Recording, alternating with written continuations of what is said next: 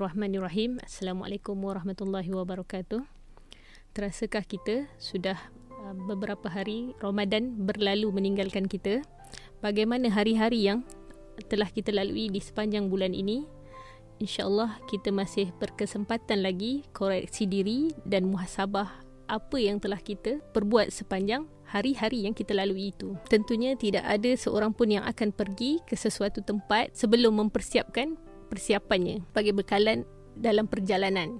Sebagai contoh, ketika kita hendak bermusafir atau ketika kita nak melancong kan, tentunya kita akan mempersiapkan bekalan yang secukupnya sebelum kita melalui hari untuk pergi ke sesuatu tempat. Begitu juga ketika adanya tetamu yang ingin datang ke rumah.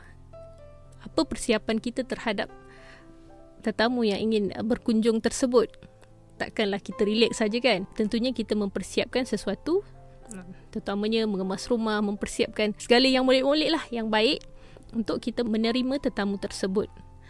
InsyaAllah kita dah melalui beberapa hari ini. Dari awal, tentunya kita dah mempersiapkan kehadiran Ramadan tersebut. Ketika tetamu datang tu, kita melayaninya dengan sangat baik. InsyaAllah tetamu itu adalah Ramadan. Sedang kita melayaninya sekarang ini, bila tetamu kita tu pergi daripada rumah kita, kebiasaannya lah, tetamu tu akan meninggalkan sesuatu kerana terkesan dengan apa yang kita sebagai tuan rumah berikan. Sebagai contohnya, bila tetamu tu berangkat nak meninggalkan kita, dia akan tinggalkan sesuatu yang istimewa. Apakah yang istimewanya Ramadan ni akan tinggal untuk kita? Sekarang kita dah melepasi, Nuzul Quran dah melepasi kan 17 Ramadan. InsyaAllah kita masuk ke saat-saat terakhir, iaitu 10 Ramadan yang terakhir ni. Itulah hadiah yang sangat istimewa Ramadan tinggalkan untuk kita. Jadi apa persiapan kita nak menerima hadiah tersebut? Nak ke tak nak, itu adalah berbalik kepada diri kita sendiri. Tapi kita kena ingat macam mana para salafus soleh dulu mengharapkan Ramadan tu tiba. Doanya mereka ni, kalau mengikut beberapa buku yang saya baca, memang mereka ni sangat merindukan Ramadan tu. Kalau boleh, biarlah sepanjang tahun tu adalah Ramadan. Bagaimana dia nak mendepani Ramadan tu, dia dah mempersiapkan lebih awal 6 bulan. Dan selepas itu, doa dia yang sangat banyak, minta pada Allah agar Ramadan yang mereka lalui itu, segala apa yang mereka buat di sepanjang Ramadan tu, mendapat ganjaran yang baik di sisi Allah. InsyaAllah. Okey, kerana Ramadan itu sesuatu yang sangat istimewa, maka kita hargailah, dakaplah Ramadan ini dengan sesungguhnya.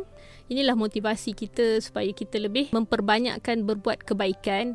Kerana di bulan ini memang ganjarannya sangat banyak. Sebagaimana Rasulullah SAW katakan, Syahrul Mubarak, iaitu kalau diistilahkan Mubarak ni adalah bulan yang berganda-ganda kebaikan. Bila kita buat satu, berlipat-lipat kali ganda dia punya kebaikan yang lain.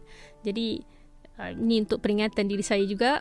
Kita semua insyaAllah, mudah-mudahan dengan Ramadan yang masih ada lagi bersama kita ni, janganlah kita mempersiakan segala sekecil-kecil kebaikan yang ada.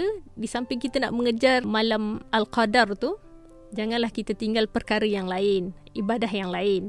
Kebanyakan kita ni lebih fokus pada nak mengejar, tapi kita terlupa atau terlalai dengan yang sepatutnya kita lakukan. InsyaAllah yang kita nak kejar tu memang sepatutnya kita kejar, tetapi jangan tinggalkan perkara yang ibadah yang biasa kita lakukan tu, InsyaAllah.